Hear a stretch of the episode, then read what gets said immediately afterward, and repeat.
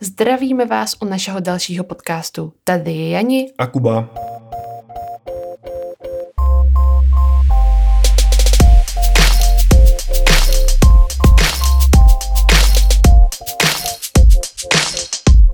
Dneska přicházíme s dalšími praktickými informacemi o Tenerife. Tentokrát se budeme bavit o autopůjčovnách a o ubytování. Začneme s ubytováním. Jak to tady funguje? Tak, důležitý, eh, než sem vyrazíte, je si vlastně najít hotel nebo kde vlastně a jakým způsobem chcete bydlet. Spousta lidí se nás ptalo, jestli je tady možnost Airbnb či bydlení u někoho. Tato možnost tady je, není ovšem jako doporučovaná a většinou, jak můžete tady tuhle tu službu najít, je třeba přes facebookové skupiny na internetu. Můžete teda takhle najít ubytování, ale samozřejmě existují i místní Češi, kteří tady žijou delší dobu, kteří právě vám zprostředkují všechno, od ubytování přes autopůjčovny. Je to vlastně taková cestovní kancelář přímo na Tenerife. Soukromá. a těchto soukromníků je opravdu hodně, takže vlastně dopředu můžete si všechno zjistit a najít jak levnější, tak dražší ubytování. Když se rozhodnete pro to bydlet na hotelu, tak uh, určitě si ujistěte, že ten daný hotel bude mít eh, v ten čas otevřeno. Na Bookingu většinou se o to postarají, že eh, vlastně vám jakoby řeknou nebo dají vám termín, opravdu ten hotel je provozovaný, protože z důvodu vlastně relativně velkého úpadku turismu tady na ostrově eh, je vlastně spoustu nejenom hotelů, ale právě i restaurací a obchodů zavřených, ať už na dočasně nebo natrvalo. A třeba právě v oblasti, kde my bydlíme, v Los Gigantes, tak vlastně je otevřený jeden hotel ze tří nebo ze čtyř. Takže vlastně i to je dobré si okontrolovat, protože uh, vím, že třeba lidi, kteří si koupí zájezd cestovkou, si to koupí do daného hotelu, ale ten má zavřeno. Třeba jeden naproti nám, Landmar, tak ten má být snad zavřený do, uh, do půlky srpna nebo to snad do září.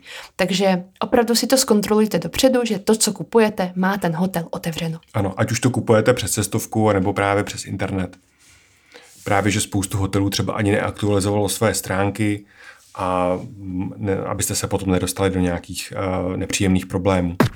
Potom, jakou vybrat lokaci pro ubytování? Je lepší sever, jih, západ nebo východ ostrova?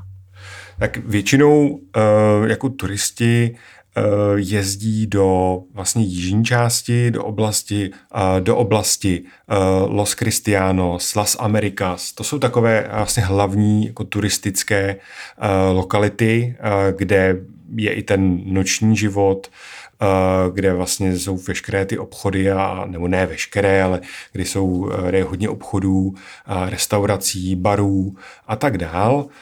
Takže pokud chcete něco, řeknu, aktivnějšího nebo uh, chcete být centru dění, tak uh, si vyberte tady tuhle oblast, uh, nebo oblast Costa Adeche, Faňabé, a to si vlastně můžete potom dohledat případně na mapách. Um, turisté většinou nejezdí do severní části. Severní část je um, většinou obydlená nebo zde žijí většinou jako místní. Uh, jsou zde krásné památky, určitě stojí za to se sem podívat na výlet, ale uh, právě, že um, i z důvodu jakoby stáří těch hotelů a mm, vlastně horšího nebo nestálého počasí, kdy na, tom, eh, na té severní části ostrova eh, častěji prší, eh, je zataženo a fouká tam, tak právě turisté se zhlukují do té, do té jižní části, jak už jsem říkal, Los Cristianos nebo Las Americas. Také na místní řekli, že právě na tom ostrově není takový výběr čtyřhvězdičkových hotelů, lepších restaurací a proto ty turisti jsou většinou takhle na tom jihu a potom někam dojedou. Jak už jsme zmiňovali, celý ostrov se opravdu dokolo dá obět za dvě hodiny, takže jestli od Los Cristianos pojete na sever 30 minut nebo 45 minut, tak to pro vás není takový problém. Je to tak. Eh, samozřejmě, pokud hledáte nějaký klidnější oblast eh, na tom jihu, tak to třeba doporučuju to Los Gigantes nebo Porto de Santiago, kde má teda teď otevřeno zatím jeden hotel. A Tady je to výrazně jako klidnější, kdy ty pláže nejsou tolik přeplněné. Ohledně pláží právě v těch více turistických oblastech, tak tam vlastně chodí i Marokánci a pořád vám něco nabízejí. Já to třeba nemám moc ráda, já si opravdu chci lehnout na pláž, číst si knížku a být v klidu. A ne, že mě furt vyrušuje někdo, že mi nabízí buď uh, brýle. brýle nebo hodinky, nebo tam třeba rozdávají i pití.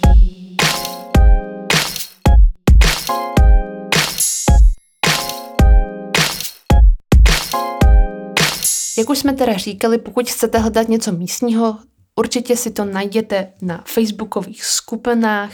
Španělé velmi často komunikují přes WhatsApp. To znamená, že je dobrý mít i tuhle tu aplikaci v telefonu nainstalovanou, protože ať už chcete domluvit uh, třeba byste si chtěli zajít na masáž mm, a nechcete jim přímo volat, chcete to všechno zařídit přes telefon, tak většinou přes WhatsApp skupiny a přes WhatsApp uh, zprávy se s každým domluvíte. Další aplikace, které vám můžou pomoct, jsou například TripAdvisor nebo Google Mapy, ale jak už jsme zmiňovali, ne vždycky ty Google Mapy ukazují správné a přesné informace. No a jak se tady po ostrově můžete pohybovat? A jedna z možností je eh, pohybovat se veřejnou dopravou, kdy vlastně všechna ta místa, eh, ať už více či méně důležitá, jsou pokrytá eh, vlastně autobusovou dopravou, kdy je nutné samozřejmě nastoupit s rouškou, řidiči řeknete, kam jedete a vlastně on vám řekne částku, kterou pak zaplatíte většinou právě kartou nebo telefonem bezkontaktně. A nebo zde máte možnost samozřejmě půjčit si auto. A půjčoven je tady spoustu, jako ty běžné nebo um, celosvětově známé jako Hertz, Sixt, Avis, Enterprise a tak dále a tak dále. Ale pak jsou tu půjčovny i místní, které vlastně od těch, um, od těch nadnárodních nebo od těch rozšířených se právě vyznačují uh, hlavně cenou kdy e, ta cena může být třeba i dvakrát až třikrát nižší, než e, byste dali za auto, které si půjčíte právě od těch, řeknu, profláklých půjčoven. Je to z toho důvodu, že e, samozřejmě mají na tom velkou marži, ale také to pojištění, které k tomu nabízí, tak je vlastně zbytečně až často předražené a, a vlastně někdy i zbytečné, protože má až moc velké krytí. My vlastně za tu dobu, co jsme tady byli, jsme zatím vyzkoušeli tři autopůjčovny, a to půjčovnu Sixt, Autorizon a Cikár. A naše zkušenost je taková, že Sixt byl dražší, nicméně měl opravdu lepší výběr aut, to znamená více na výběr různých typů, velikostí, tříd a tak dále, ale bylo výrazně dražší. Potom nám místní doporučil půjčovnu Autorizon, která vlastně vychází asi nejlevněji. Je to tak, Kubo? Je to tak, je to taková vlastně uh, low-costová půjčovna aut, uh, kdy uh, bohužel se vlastně ta nízká cena potom projevuje i na údržbě těch aut, protože vlastně téměř po každé, co jsme si to auto půjčili, tak se nám stalo, že Eh, mělo nějakou, ať už menší nebo větší vadu. Eh, stalo se nám, že jsme chtěli odjet eh, vlastně z té půjčovny a, a vlastně v prvních metrech jsme zjistili, že je vlastně rozbitá spojka, že prokluzuje, že se to pomalu nedá rozjet na jedničku. Když nám, než nám auto vyměnili, tak pak nám dali auto, které zase mělo vybité klíčky od, od zapalování, takže se nedalo odemknout na dálku a vlastně těch problémů tam, tam bylo několik. My jsme třeba měli potom auto, které jsme si vzali, ale hrozně tam smrdělo to tam fritovaným olejem. Jo. Takže pro nás to bylo i nepříjemné v tom jako jezdit. Protože to furt bylo takový jako mastný a nevěděli jsme, jak pořád něco s tím. A ten vozový park taky není úplně nejnovější, ale zase na druhou stranu, pokud chcete ušetřit a potřebujete se jako pohybovat po ostrově, tak je to vlastně jakoby ta nejlevnější volba, kdy uh, to auto, nějaká Seat Ibiza, se dá pořídit za 10 až 12 euro na den, eh, kdy vlastně ta cena je konečná už i včetně jako toho nejvyššího pojištění. A vlastně tady ty půjčovny jako, jako Cikár nebo, nebo Autorizen, tak ty neřeší, jestli ho někde škrábnete, nemusíte si hlídat právě ty škrábance, Tady se obecně jezdí tak, jako mi to přijde takhle jako v těch autíčkách, jo, lidi. Samozřejmě přednosti a tak dále. Když někdo, někdo někoho předjedne, tak začnou troubit nebo začnou na sebe křičet. Tukáte se tak jako různě, jo, takže v pohodě ohledně, s tím vlastně tady počítají. A třeba první věc, když jsme tady měli ten, tu Sixt, tak řekli, když se cokoliv stane, třeba nabouráte jako úplně touto, tak ho tam nechte, zavolejte nám, my vám v klidu přivezeme úplně nový, nový auto. Takže takhle vlastně to tady funguje. Odřete to, nabouráte to, nedá se s tím jezdit, nevadí, pošlou vám další. Jo, to je právě fajn u toho, u toho pojištění, který je vlastně automatikou nebo automaticky zahrnuté u toho autoriznu nebo cikáru. Když to u Sixtu si to právě volíte a pokud byste si vybrali nějaké nižší pojištění, tak po vás ještě nejspíš budou chtít i nějakou zálohu. A potom teda další, pro, eh, další půjčovnu, u které my jsme teda teďka skončili, to je půjčovna Cikár, takže to je www.cicar.com. A ti vlastně, dal by si říct, že nabízejí nejlepší poměr, dal bych, eh, řekl bych výkon cena, kdy mají uh, velmi dobře udržovaný vozový park, mají také velký výběr uh, z různých vlastně typů aut, od malých až vlastně po velké, i, i jakoby velké vany pro 7-9 lidí, kdy vlastně ty auta jsou všechna relativně nová. Nestalo se nám, že bychom dostali auto, které má na je to víc asi než 70 tisíc kilometrů. Všechno to jsou modely 2019, 2020, takže si vlastně můžete vyzkoušet i vlastně úplně nový, nový druh auta a vlastně s nimi máme jako velmi dobrou zkušenost. Eh, nejenom eh, z, o, z důvodu právě té kvality, eh, ale i, že mají velkou síť poboček, jako napří, oproti třeba právě Autorizenu, kteří mají pobočku pouze na letišti, tak Cikár má pobočky i právě v těch turistických oblastech, jako je Las Americas nebo tady u nás Puerto de Santiago, kdy třeba když potřebujete něco vyřídit, jako například připsat dalšího řidiče nebo uh, autosedačku nebo, nebo něco dalšího, tak vlastně vám stačí zajít do té pobočky a tam to, tam to vyřídit. Samozřejmě tam můžete vyřešit i nějaké prodloužení a a také z hlediska toho, že my jsme vlastně tady na delší dobu, tak je možnost jim napsat a zeptat se, můžeme, když tady budeme to vaše auto mít půjčeno na dva měsíce, nabídnete nám nějakou speciální slevu, takže samozřejmě, kdo se, jak se to říká? Líná huba holé neštěstí. Takže i tady z hlediska tady tohohle jsme s nima co nejvíc spokojeni. Je dobré si veškeré tyto věci zařídit předem, to znamená eh, zařídit si to přes webové stránky. Je to i pro vás mnohem jednodušší. Vyberete si třídu, vyberete si, zda chcete automat či klasickou spojku. Klasickou manuální převodovku. Mě tohle to dělá trošku problém. A mm, můžete si to zařídit dopředu. Potom jdete k té přepážce a už tam mají pro vás připravené nějaké klíčky. Nicméně není problém si to zařídit na letišti, to znamená při příletu. Přímo na přepážce.